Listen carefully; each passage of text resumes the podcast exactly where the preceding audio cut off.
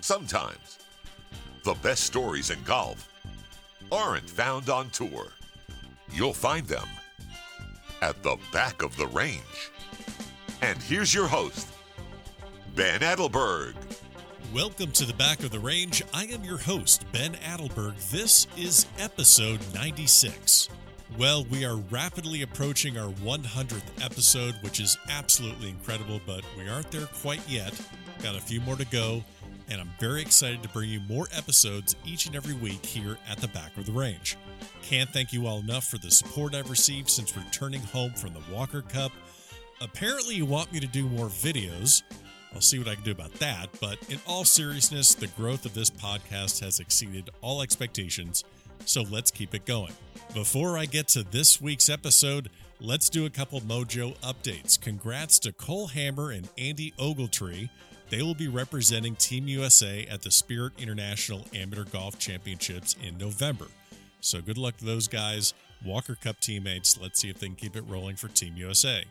Congrats to Stewart Hagestad. Had a great run at the U.S. Mid Am, made it all the way to the semifinals. Uh, get used to seeing him in future U.S. Mid Ams for many years to come.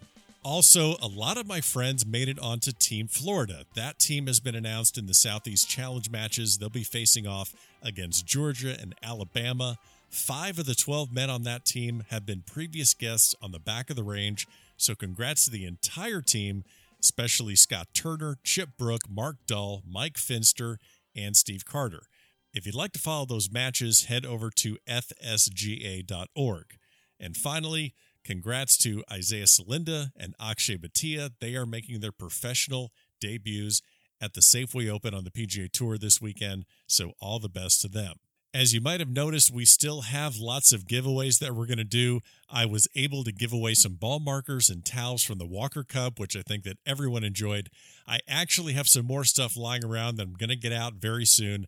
I'm actually going out of town again for a bachelor party golf weekend in Vegas. Yes, I will try and make it back in one piece. So you're going to see a lot of posts on Instagram. I'm going to try and pick up some souvenirs here and there from the different courses we're going to play. So keep following along on social media, especially Instagram. We're also on Facebook and Twitter. All that information, as you know, is available in the show notes of this episode. If you get confused, if you want to go to one spot to get all this information, go to our website, thebackoftherange.com. Reviews, reviews, reviews. Keep leaving them in Apple Podcasts. Tell me what you think about these episodes. Who do you want me to interview next? What tournament do you want me to attend next? Remember, if you don't tell me what you want, I can't deliver it. So get involved in this podcast. Let me know what you'd like to see in the future. Remember, we have those towels and hats for sale on the website. If you enjoy the podcast and you want to support the back of the range, pick up some merch for you and a friend to wear on the golf course. When someone asks you, What's the back of the range golf podcast? Well, now you can start a conversation and spread the word. That's how this thing works. So, our guest this week was also at Hoylake for the Walker Cup, watching the U.S. team come from behind to capture the win. While I'm sure he was rooting for all the guys in the American squad, he probably paid a little more attention to the Stanford seniors, Brandon Wu and Isaiah Salinda, that helped lead the Cardinal to the national championship. This week's guest is Stanford men's golf coach Conrad Ray. Before leading the Cardinal to two national championships, the first one being in 2007, and before his stint on the Korn Ferry Tour and his appearance in the 2005 U.S. Open, he played collegiately at Stanford and was part of that 1994 national championship team that contained Notah Begay, Casey Martin, and Tiger Woods. Conrad is also the host of Golf U on SiriusXM, which is the only show dedicated to college golf on the PGA Tour radio network. We spoke about his coaching philosophy, some of the lighter moments of his career, and a few highlights from the magical run of last season that resulted in a national championship. So let's get to it, Coach. I, am sorry I missed you at the Walker Cup. We were both kind of busy enjoying that, but I'm glad I was able to capture you here at the back of the range. How are you? Great to be with you. Thanks, Ben. Yeah, fun to fun to talk a little college golf and uh, and yeah, that trip to the Walker Cup was something special for all of us here at the Stanford program for sure. I bet. You know, I, I got to talk to, to Brandon Wu and Isaiah Salinda before you guys kind of went on your run in the spring and then got to catch up with them a little bit before the Walker Cup since they were on that short list to to make the team at Hoylake. Walk me through just your your days leading up to traveling over to Hoylake. When, when did you make the decision? I, I'm assuming you made the decision to go over there right after they got named to the team. Well, you know, uh, I, I've got three girls at home and uh, a pretty demanding teenager schedule of soccer games and tournaments and stuff. And believe it or not, I was I had to miss my uh, my wedding anniversary. So my wife, thank God, is a saint, and that's she a, understood. That's a bold, so, that's a bold play, coach. That's a bold it was move. A bold, yeah, it was a bold move. I'm still trying to earn my way out of the doghouse, um, but you know, it uh, it's all good. I, I booked the ticket in pretty short notice, actually, uh, just with the fall season coming at us, and um, was able to recruit my dad, Gary, who's a great college golf fan and, and uh, you know, has been there every step of the way as we've recruited these guys to Stanford and has gotten to know their families. So my dad decided, who's retired and a golf nut, he decided to hop on a plane from the Midwest and and then he recruited my brother-in-law who played college golf. And so we got off the plane in in uh, Manchester and had a couple yeah. days of uh, golf ourselves on the front end. Um, where we we had a chance to play, um, uh, get up to Lytham, uh, which was a which is an amazing place. Um, we played Fairhaven and Formby, and then made our way down to the matches. And it was just a really fun four or five days of golf on the Lancashire coast, uh, both playing and watching. And uh, you know, it was cool too to turn up. I, I would say that if you are a, a, true golf nerd or a golf nut, uh, a Walker Cup on foreign soil is about as good as it gets. Um, I think that the appreciation for those matches is something that really uh, struck me. Uh, you know, the locals of Hoylake turned out, walking in the fairways, being right up close and personal to the action. Um, it was just a, an extraordinary uh, situation at Royal Liverpool, and um, I guess maybe made a little bit better by the U.S. coming out on top for the first time, I think, since 2007. Um, and so, uh, you know, I'm proud of our guys, and and cool that they had a strong contribution to the U.S. effort. Yeah, it was it was really incredible experience for me, and then you know seeing uh, Brandon and Isaiah, and then actually yet a you have one of your uh, seniors this year, Henry Shimp was uh, was there in tow walking the fairways. I got to meet him, so he's coming back for for his senior season. Were you nervous for the guys as they were playing this this final, you know, putting this final chapter together of their amateur careers? Uh, were you nervous for them, or were you able to kind of relax and enjoy the atmosphere, knowing that you know, hey, this is this is on them. This isn't a Stanford event. What what were kind of your emotions walking and and watching their final matches?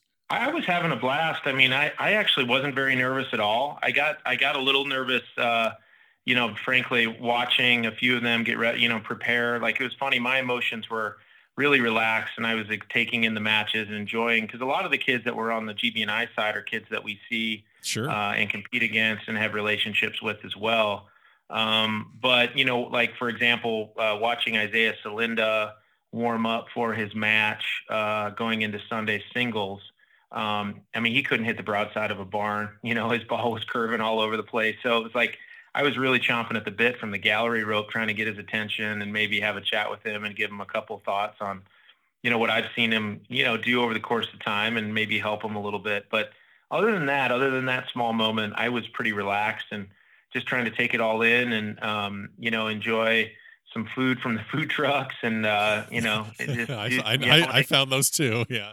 Yeah, we you know yeah we were we started the woo chant, which uh, seemed to be infectious even amongst the locals after a couple sideways looks from a, a, a few astute uh, R&A members walking the fairways with their double-breasted sport coats on. Of um, course you know, beyond that, uh, the Woo chant took hold and, and was warranted as he played really well. So, you know, those were kind of some of the things that were going on for me. I, I just enjoyed the whole thing. And, um, you know, especially too, that's such a course that from your first glance, you don't really appreciate how special of a place Hoylake is. But as you walk the grounds and you see some of the shot uh, shot demands and and imagine it, the U I think the U.S. squad got lucky with no wind. Um, oh, absolutely. Uh, but you, you think about how narrow some of those fairways are and uh, you know add another 20 miles an hour of coastal breeze that that place could really grow some teeth so anyway it was a it was a cool uh, couple days for me um, and just being over there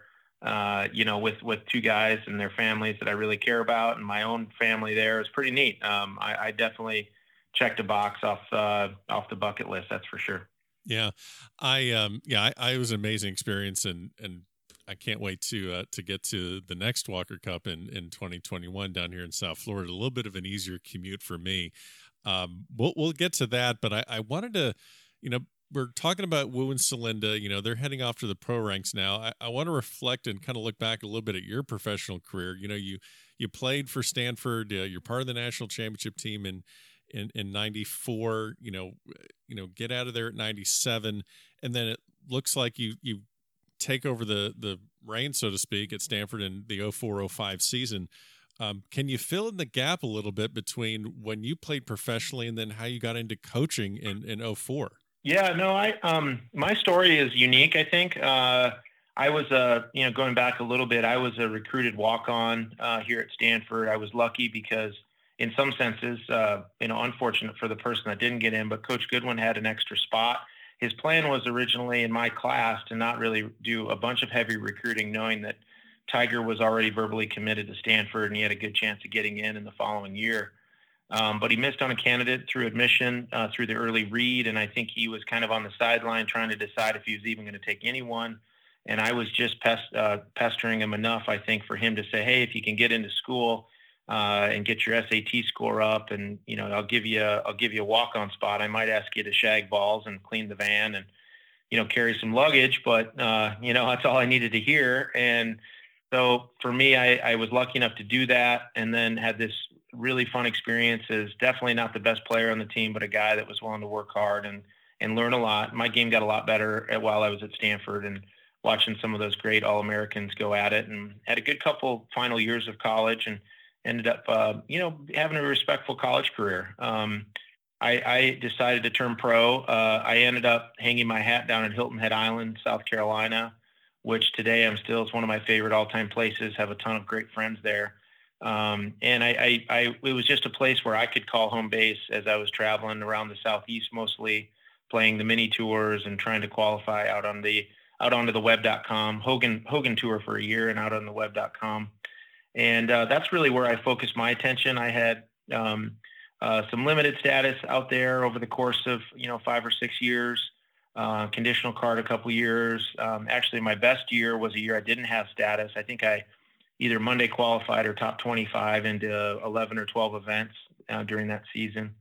Um, and and then all of a sudden in 2000, uh, I get this call, like as you mentioned, in 2003, 2004 and I was I was cruising away. I actually just gotten a sponsors exemption into the event in Minnesota, my home state, uh, on the web.com tour, and um, uh, I had a conversation with the athletic director out here, and uh, at the time who was running the search, one of the associates, and he said, "Hey, you know, you do us a favor if you just put your name on the list. We need a new golf coach. We want to find someone with Stanford connections."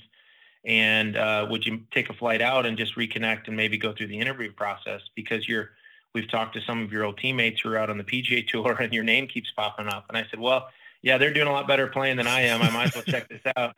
Um, and uh, at the time, Notah and Casey had his card, and Tiger was out there, and and uh, and Joel Kribel, you know. Yeah. So all these guys were out on the tour, and I think uh, for me, I was flattered that that happened. I was kind of a, you know, I didn't really, I wasn't really working at it, if you were, you know, if you say that, but. Uh, yeah. I, um, I was just like, yeah, I'll, I'll come out and interview. And I was lucky enough to reconnect with our athletic director and a few key supporters and our, our AD at the time. Uh, he's a wonderful guy, Ted Leland.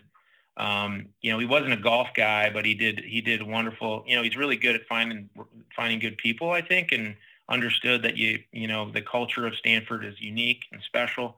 And so he he basically after that interview process offered me the job uh, definitely experience uh, based on the coaching side. It was I was a rookie. I didn't even know what the NC2A manual was, but I told them, give me a year. You can pay me what you want, and if we don't get better, you can fire me. You know, I was like, hey, I can always go back and play. So it's almost I, like that, you took the same. Not to catch up, but it's almost like it's almost like you took the same approach to coaching at Stanford as you did playing at Stanford. Like, look, I'll clean the van, I'll I'll shag balls, or I'll do this. You know, just get me in the door.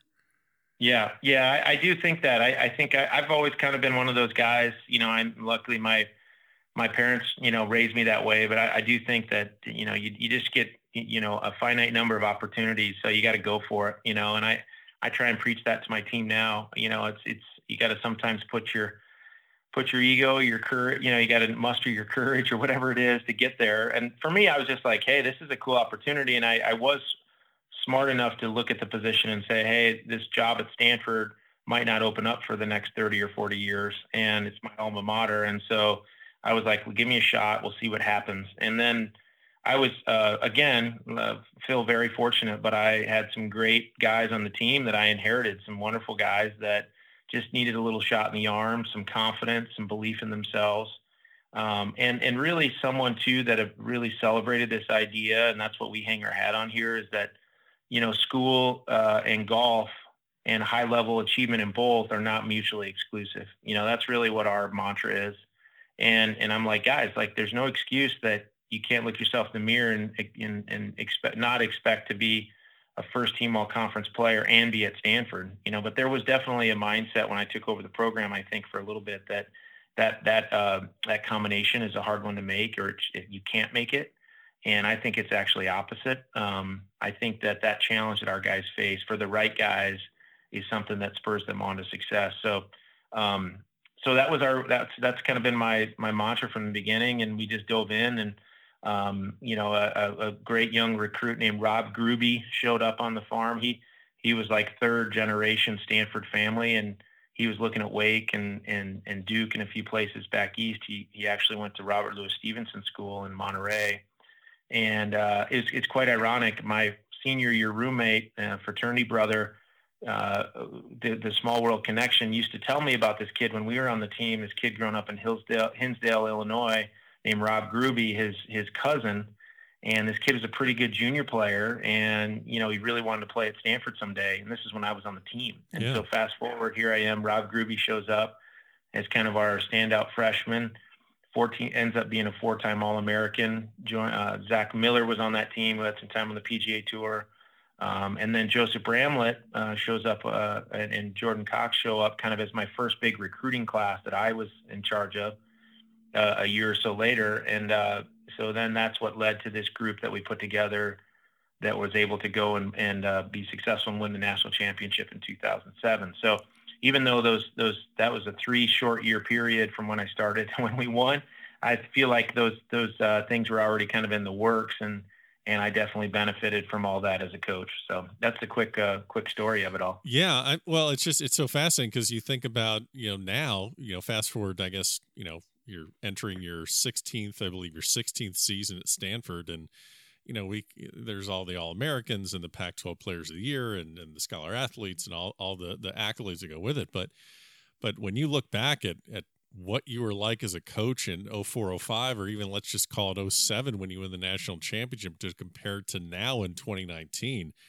i mean looking back at that guy in 2007 just mm, kind of trying to figure it out as he goes can you think back to some of the maybe the rookie coach mistakes you might have made or the the the head scratchers that you can look back. I mean not to throw you completely yeah. under the team van here but you know uh, there's got to be one thing that maybe stands out like man i can't believe i did that. Yeah you know i was pretty hardcore from the beginning. I, have I've definitely softened in terms of my um, you know just my understanding that every guy does it a little different. I had kind of one notion in my mind of how it should look and how you should do it. Okay. And i was pretty vocal about that. And i, I think it was i was fortunate because uh, some guys on the team needed some of that direction and structure. And so you know, I was I was pretty hard on the guys early on, whether that's um, you know the fitness levels that we try and achieve, whether that's the amount of volume of practice, um, you know, and and we also I had I had uh, some good advice along the way. You know, I I I remember early on in my coaching career,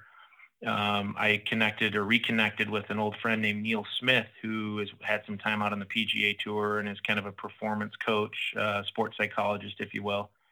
And you know, one of the things I used as kind of the Bible was his development model, um, and it was I think it was a precursor to what what you see every PGA Tour pro doing today, and that's really taking a holistic approach to development.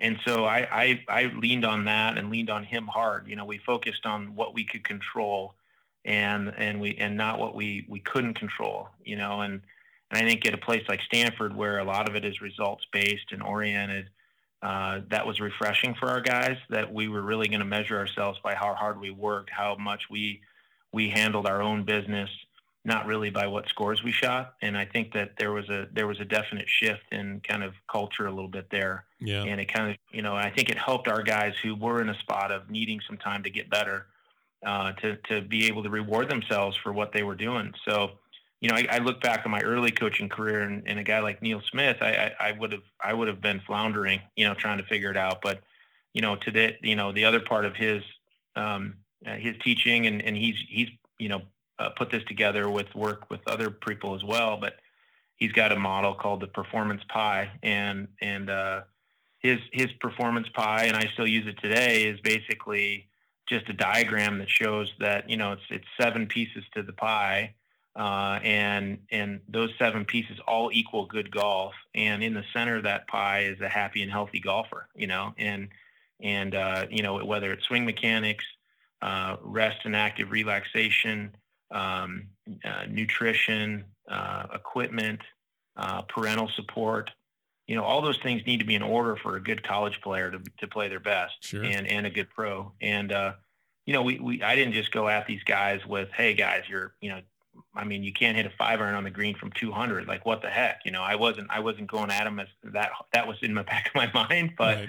um, I, I, didn't, I didn't take the front frontal approach there. And so um, we just focused on those controllables, and we still try and do that. And and that was kind of the start, I think, of how, you know how I run the program, and, and it helped me understand how to do it best. I, am going to ask you about a, a five iron from 200 yards that was hit by uh, your freshman uh, Daulet uh, Tuleubayev. Yeah. And I'm going to ask you about that a little later. But um, before sure. I get to your national championship in, in 2019, how do you balance between you know being maybe the the boss of the of the team or the you know the leader of the team and establishing you know boundaries but also being have a little bit you know getting a little bit closer to the guys being somewhat of a friend of a buddy that you can kind of pal around with like how do you kind of balance a little bit of that? Because I know you can't just be sitting up on high as the un- unapproachable uh, uh, boss of, of the team. How do you find the connection?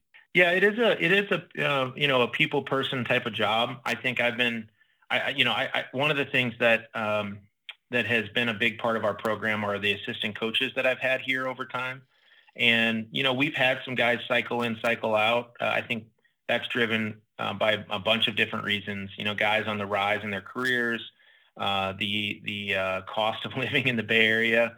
Um, you know, just guys that are. I've made some hires, kind of out of the box hires as assistant coaches, but I've done that really thoughtfully. I think, or I've tried to.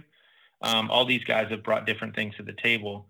And even if you look back at my first assistant coach, I hired a guy named Sam Puryear, who was running the East Lake Junior Golf uh, program before it was taken over by the first tee and and uh, you know he came from a such a different place than a lot of our guys did in terms of who was matriculating to Stanford. So right. Sam's life experience, uh, you know, and where he came from really added to I think our our uh, our group. Um, you know, and I was I was I'm proud of him. I mean he he was the first African American uh, coach at the Division One level um, or at least at least the Power Five level that I'm aware of, you know, in a long, long time. And so, you know, for him to then go on and be the head coach at Michigan State and and have you know make his life work out of coaching golf is a cool deal. And uh, you know, so like Sam brought a lot a lot of stuff to the table, and then we had guys that you know maybe have been alums of the program that have a perspective. This last cycle, we had a guy named Matt Bordas who um, was a, was a basically fresh out of the Marine Corps as a Special Forces team commander. So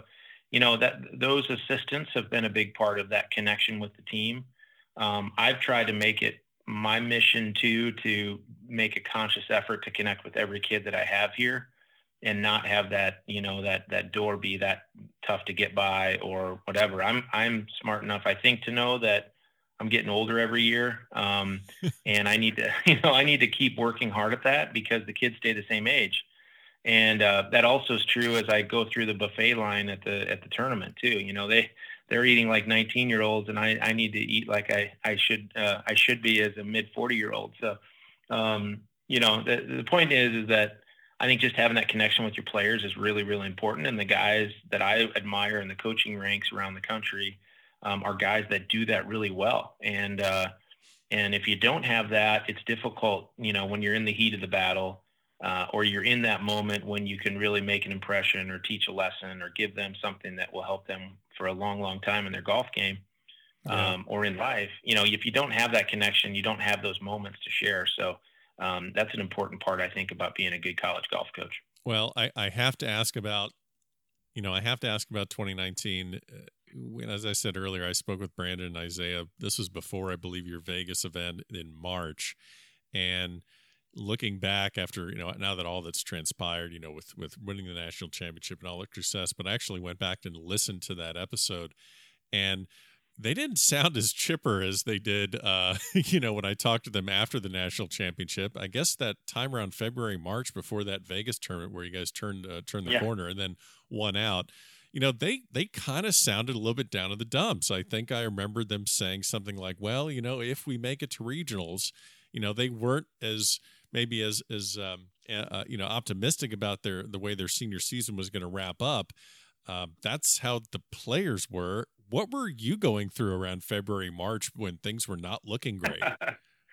well, you know, it's funny. And then, and then how do you, and then how do you, and I'm sorry, and then how do you, like, how, what are you dealing with internally? And then how do you communicate the right message to your team? Yeah, it's hard to communicate that. You know, I remember standing up at some function or fundraiser and telling like uh, a bunch of big time Stanford supporters that this is the worst, best team I've ever had, you know, and you know, they're kind of looking at me like, what's this guy saying? You know, and I, guess what I was trying to com- communicate was I, I really, and, and I don't want to claim that I had a false sense of anything, but I really never doubted this team in, in a weird way. I knew that we had to figure out some stuff, and I knew that if we were going to be the best team that we could be, you needed to have all cylinders firing, and that's what we were able to get going. Um, you know, there I used the stat. I think the stat the stats basically support that in the fall, we played a very competitive schedule, and there was there there actually I don't think that there was a single week where both Brandon uh, Wu and Isaiah Salinda finished both in the top 20. And uh, you know they had their good weeks, but they also had some other weeks too, and uh, or events. And so you know for us, the, when the, both those guys started playing well, that's when it kind of really started. And they worked hard in the off season. We did a lot of things team team related that I think uh, spurred that on whether it was in the weight room or here on campus with our practice regimens that we maybe don't normally do.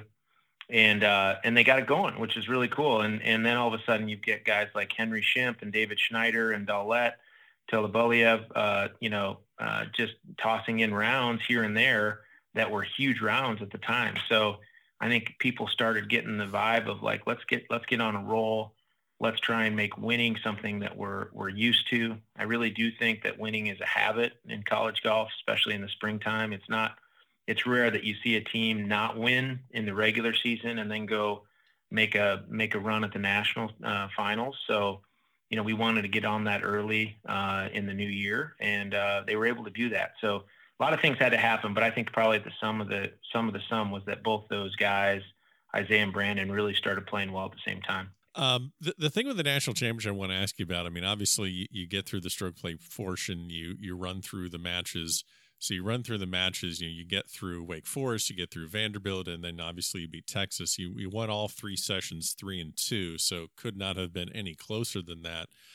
I believe I was watching a clip and just kind of seeing, uh, you know, during the semifinal match, you were out there with Daulet during his match where he won one up, and we talked about this this five iron from from 200, um, and he birdies the last yeah. hole. But I think it was mentioned that you know Coach Ray really was was coaching hard these last couple holes because you were out there with him, and I believe he lost. I think like like four holes in a row, or just he really kind of he, he, was kind of uh, you know the match was kind of getting away from him. And for for people that want to know, like, okay, what does a college what does a college golf coach actually do. Like, okay, he recruits the team and gets them to the tournament and he'll give a speech here and there. But once they get out there and they start playing, it's really on the players. Um, not asking you to take credit for anything because he has to hit the shots and he has to make that putt. But what were you doing during those last few holes that someone could say, "Oh yeah, that's that's what the coach just added to this moment"? Well, I think I think um, I would back up a second and say I actually think that the col- a good college golf coach, the ones I respect and look up to and try and emulate, actually do have a lot of bearing on what their how their team manages themselves around the course and the strategy involved and sure.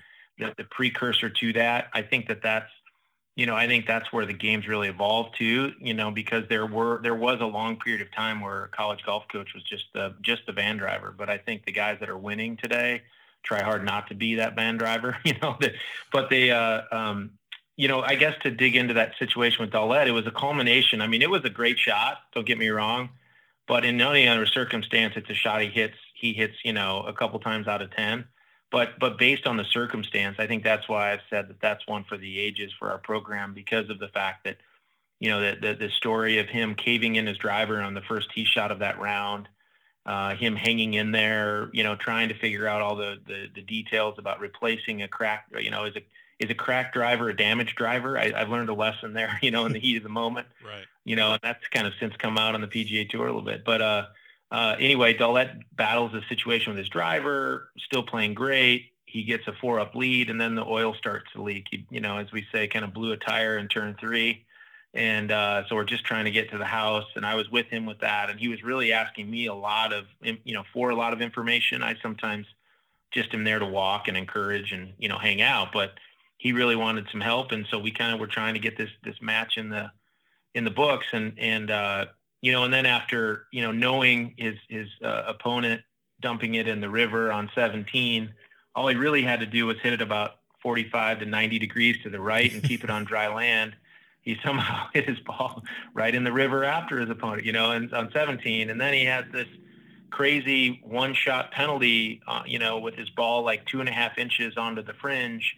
He nicks his ball with a practice stroke. Yeah. So he had to add shot. Um, and, and, you know, that's a crazy rule, right? I think if he's, uh, you know, on the green and that happens, it's no penalty. Exactly. Right. Uh, and, and it's just it's it's just so so much stuff was going on and flying around, and we knew that that was the penultimate match, right? So for him to get up there with a with a driver he'd hit two other times ever in his life, hit it in the fairway, and then have this shot at hand to to be able to kind of close the match out was was epic. And uh, um, so great shot, great putt. We all celebrate, and the rest is history for sure. Yeah, and the other thing that I noticed about that is because I I watched that, I've seen that putt several times. I've seen the reaction of your team, and what I find interesting is when you see the guys celebrating in the Stanford shirts. It's not just the guys that were actually playing. You had additional players that were, um, you know, not in the starting lineup come down to Arkansas to watch this. Um, uh, I believe it was actually for the final, so they weren't there for Daulet, but but you had players come in just to be a part of it. I, I would imagine. Yeah. I mean, I know winning, you're very proud of winning it, but I'd imagine you're you're have to be very proud of the fact that you have guys in your team that were not even playing that wanted to be a part of it. Yeah, it was cool, and, and they surprised us too. I mean, they they booked those tickets the day of on their own dime and got on a flight, basically getting in at like one in the morning the night before into Fort into um, uh, into Fayetteville rather, and uh, you know it uh, it was so cool to see them turn up. They actually slept on the floor in Isaiah's room, and then all of a sudden I'm going to get the van at like 5:30 in the morning, and I see these guys roll out after a couple of two or three hours of sleep, and it was just the vibe of the whole thing. They they were they wanted to be there and be part of it. Um, and you know, I think it, it, it didn't take much watching to see how strong the crowds were kind of from Texas and Oklahoma sure. and, and, the geographical draw. And and that's something that you know you appreciate having a chance to see some of these national championship. Um, I, I, always joke with Alan Bratton at Oklahoma State. I'm like, you know, uh, Mike Holder, the AD, gives everyone off, you know, in the department the day off, and maybe buys them a bus ticket. As far as I know, you know, it's like sure. it's amazing how the the Cowboys travel to follow their golf team and we felt that a little bit too with the kind of the you know the proximity to Texas all week, and so you know for even if it was just two guys being really loud and raucous and friends of these guys that were out competing, it made a big difference, and and uh, you know the vibe was high, and and and they were focused on doing everything that they could do to leave it out there and win a win a title. I think I asked Coach Laura Ianniello of Arizona last year what the uh, what what the evening was like after winning their national championship, and you know those those lady wildcats are just they're really out there they they took ubers to mcdonald's and got shakes and fries so they they clearly out there on the west coast are are are, are wild partiers um, I know you may have to. I know you might have to clean it up, maybe. But but tell me a little bit about what it was like that night. Well, we had a lot of fun. We we it was a little bit of a Bonnie and Clyde moment because the storms came in. That was you know we played very early. Yeah, that's and I right. Think most people most people that were tuning in or had their DVR set on the Golf Channel to watch were surprised to find out when they turned it on that we were already almost done with the match. Yeah. But and and you know it was literally it, it's amazing um, how much we ask of our student athletes. I've always been a proponent proponent. I love the national championship, but it feels like being there a number of times. It feels like we're we've got like 20 pounds of flour and a 10 pound sack. You know, we just try and do so much and these guys been you know I, I we kept track of our miles walked during the nc2a championship and this is without elevation and i hit 86 miles. So you know you think about that over the course of seven days carrying your clubs no sleep you know you're running on adrenaline. Um, but anyway uh, we turned up that last day. We were fortunate to come out on top against a really talented texas team and we all knew it and all of a sudden the storms blow in uh, massive rainstorms and wind and everything. And I think half the media tent left, and uh, and the rest of the half that stuck around. We had a few questions, ate lunch, and I get a call from. We were lucky enough to get a, a private flight back to uh, San Jose, and the pilot called and said, "Hey, you better get out here. We're not going to get out tonight." And so we literally, in our team unis, um, threw the trophy in the van. You know, and, and we're flying down the highway to try and get to the airport to, to hit this window of time to, to be able to get out. And so, I mean, we were back on campus, uh, you know, almost by four or five in the afternoon. It was a wild day um, to oh, think wow. about. So, um, it was really quick, and uh, we we celebrated that night. I, I we had a little bit of a it was a well not a little bit a neat reception. A bunch of people in our athletic department turned up and welcomed us back along with our women's team, and uh, we celebrated a little bit there. Watched a little bit of the the, the telecast that was still on, and uh, um, and then who knows what the guys got into that night. That's one of the coaching moments you, where you just you don't need to yeah. know. You don't need to know. I don't need to know. No, no questions asked. I'm sure they had a great time, and and uh, and I know that it's it was one that we were we will still be celebrating for years to come. That's for sure. That's great. Um, well, I, you know, you mentioned. I mean, it was such a such a great experience there. You know, you before I get on to maybe what you're going to be doing for the next, uh, you know, next or this year's team, and then you know teams moving forward. I wanted to ask you this question, which doesn't seem to get uh, addressed often. You know, you have Brandon and Isaiah turning professional, and they're going to make their professional debuts. I'm just curious, and I think a lot of listeners would be curious. What is your involvement um, at the time where these seniors, or even if you know someone is leaving the team early, like Patrick Rodgers did after his junior season?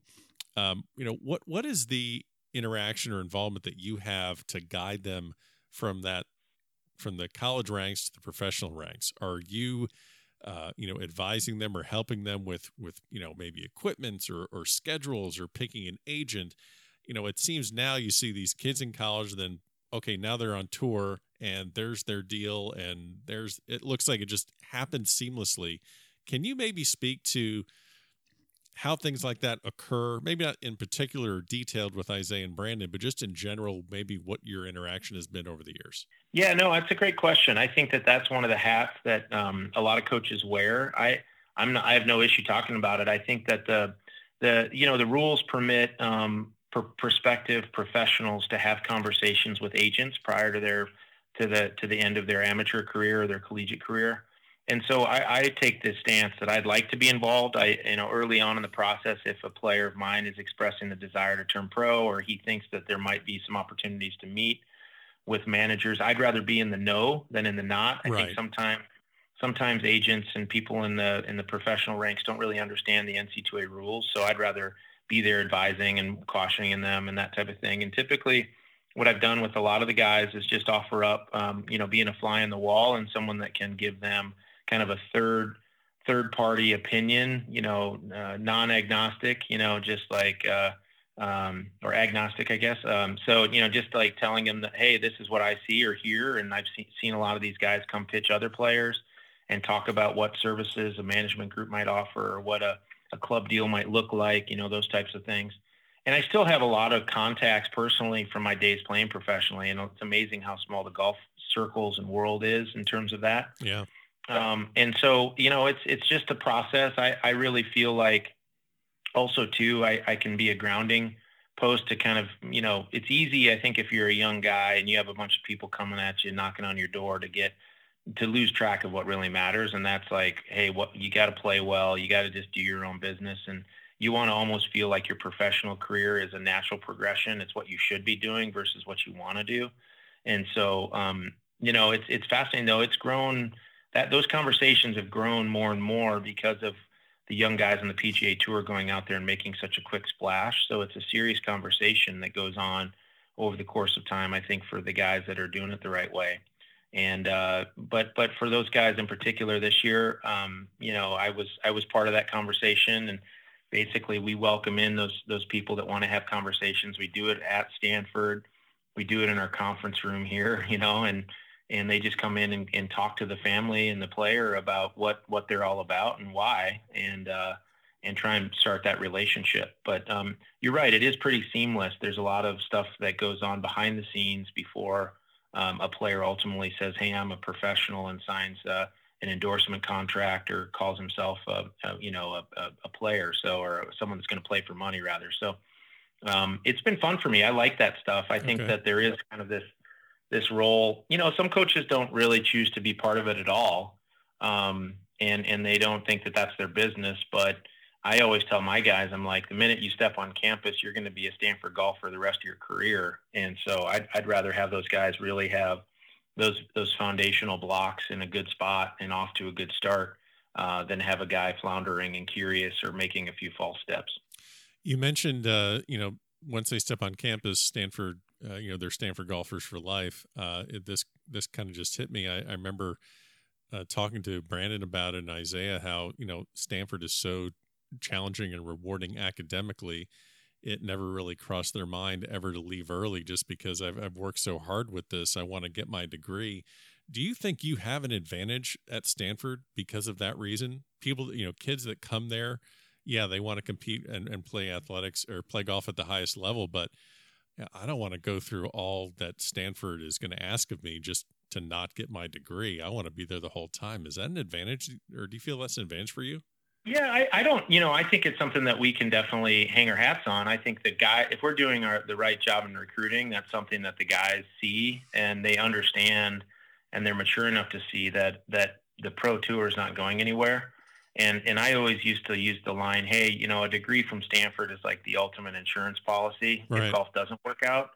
But you've been around Ben, and I think everyone sees that um, you know the, being a professional golfer at the highest level these days requires um, a pretty high level of acumen in you know being surrounding yourself with good people, making tough decisions with limited information um, the work ethic that goes involved with that. I always also mention, you know, my good old friend and old teammate, you know, Tiger at his height. You think about the operation that he was in charge of and still is. I mean, if that's not running a business, I don't know what is, right? So, um, uh, you know, so for me, it's both. You know, it's a great insurance policy if you don't play professional golf, but if you want to be number one in the world, I think a Stanford degree will serve you well. So, um, you know, it, it does create uh, for the right guy a great way to talk about it and to draw people here. I think the the evening out factor is that there's not many of those kids around the country or the world that ultimately can pass through the filter of admission and have the golf that we're looking for. So it's a kind of a self-selecting process. And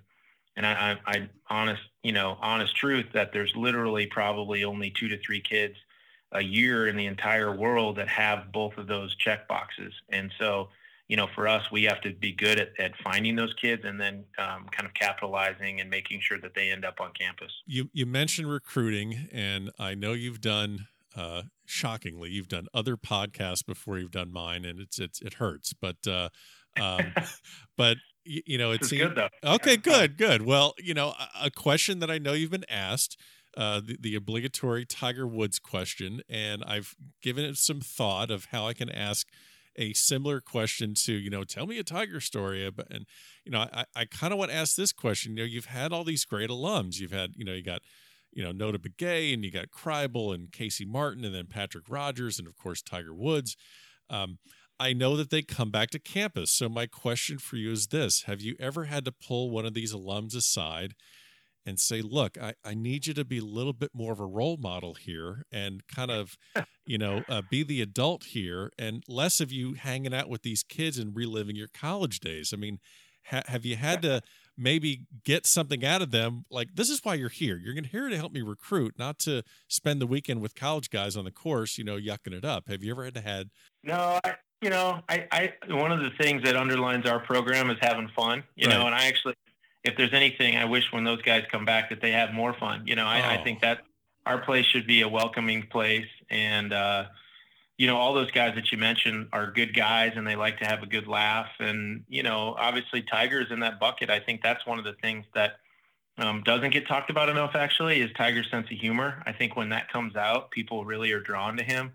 Um, I, I, always tell my one quick little Tiger story, and I thought about it recently when I was at the U.S. Amateur at Pinehurst.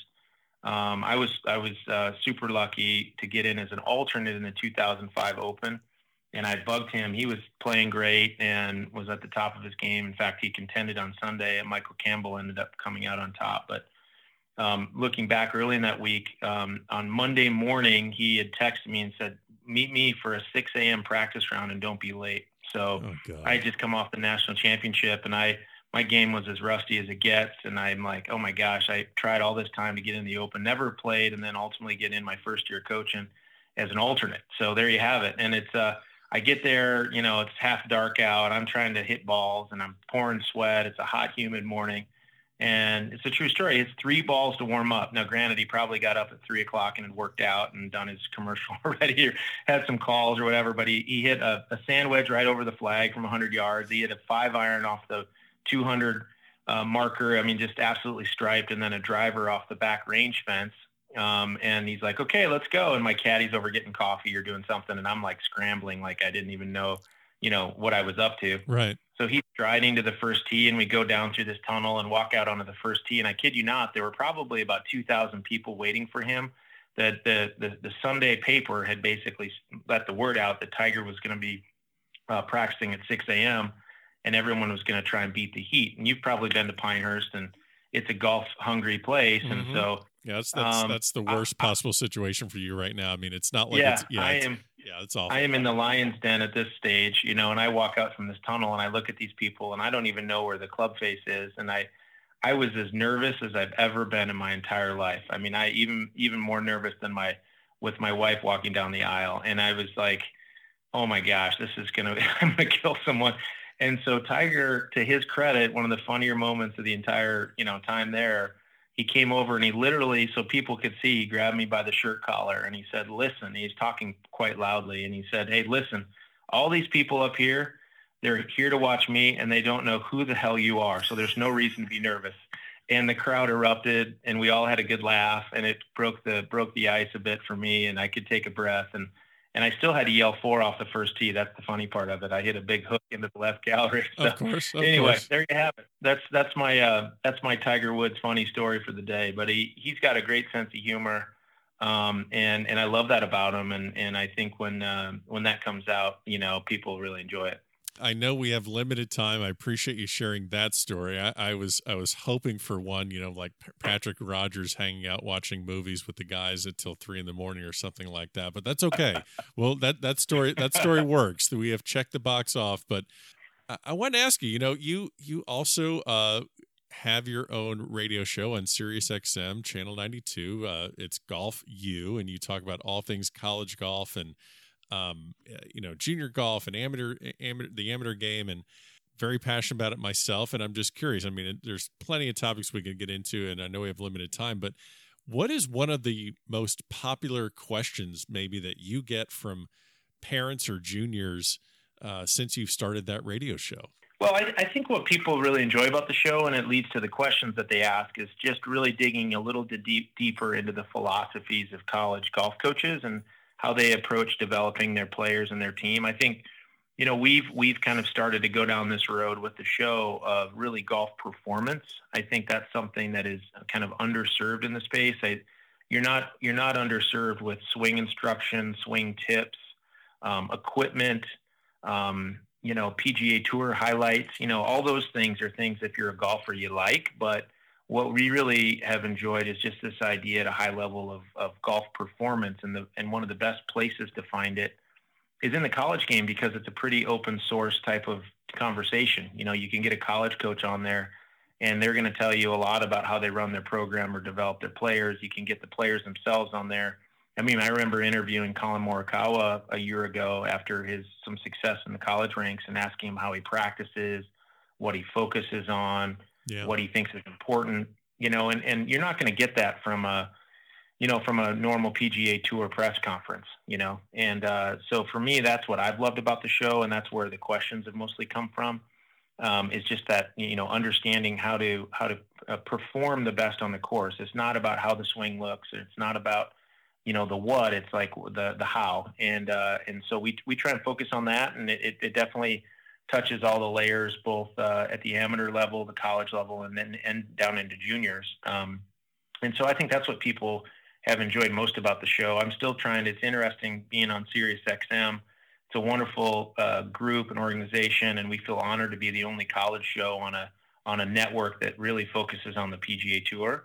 Um, they don't really tell you how many people are listening, so it's good that you're listening, um, along with my mom and maybe a couple relatives back in the Midwest. So we've added to our list today, which is good. We're, but, gonna, uh, we're all going to get T-shirts made, so we'll send you. One. Yeah, I, I, might send you might send you a free hat or something. You nice. never know. So um, but but it's been cool. It's it's hard to believe that we're we're in our third year doing it, and I've got a great partner there, Kyle Gentry, who I tell people is is uh, cooler than the other other side of the pillow, or or the other one, that, as he likes to say, could talk a dog off a meat wagon. You know, nice. so we're we're uh, you know both both those things are true, and and he's been a great partner and does a lot of the research for the show. Actually, I just get to show up and and ask questions and talk and connect with uh, with some old friends around the around the subject of college golf.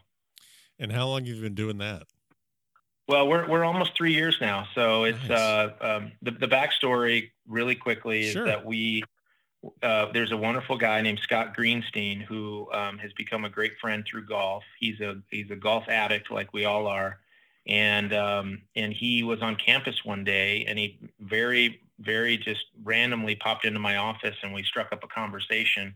And he's in charge of all the content on SiriusXM. So the PGA Tour network is is near and dear to his heart, and uh, as a golfer, and so he uh, basically said, "Hey, have you ever considered doing a doing a radio show?" And I'm like, "No, not at all. Um, I've never been short on words, but you know, I got a day job to worry about." And I said, "I, I appreciate the, the the thought, but I probably am not going to pass." And and he said, "Well, think about it. You know, you can pick your own host and kind of your own time slot in the evenings, and make it convenient." And uh, and so he called me back, and I, I, said, "Well, what what the heck? You know, at the time I was um, I was cycling through, and it was a, it's a great organization, the College Golf Coaches Association of America, the GCAA. Yep. I was cycling through as the president of that organization, and I was just thinking about ways how to promote college golf. And I said, "Wow, if this is right in front of me, and I can spend an hour talking about college golf and growing the sport and giving back in some weird sort of way, I'm I'm all in." So um, that's where it started, and I, I'm I haven't really looked back and and they haven't canceled our show. That's how we, t- that's, you know, that's how we say, kind of measure our success. If we haven't gotten the the hook yet, per se, so um, it's all good. No, that's uh, that sounds great. Well, I'm sure that's it keeps you uh, keeps you on, on top of all the topics. Um, I'm gonna let you go, but I I um, and I need to close this out for you. But I just wanted to hit on one random topic. Now, you you started in '94.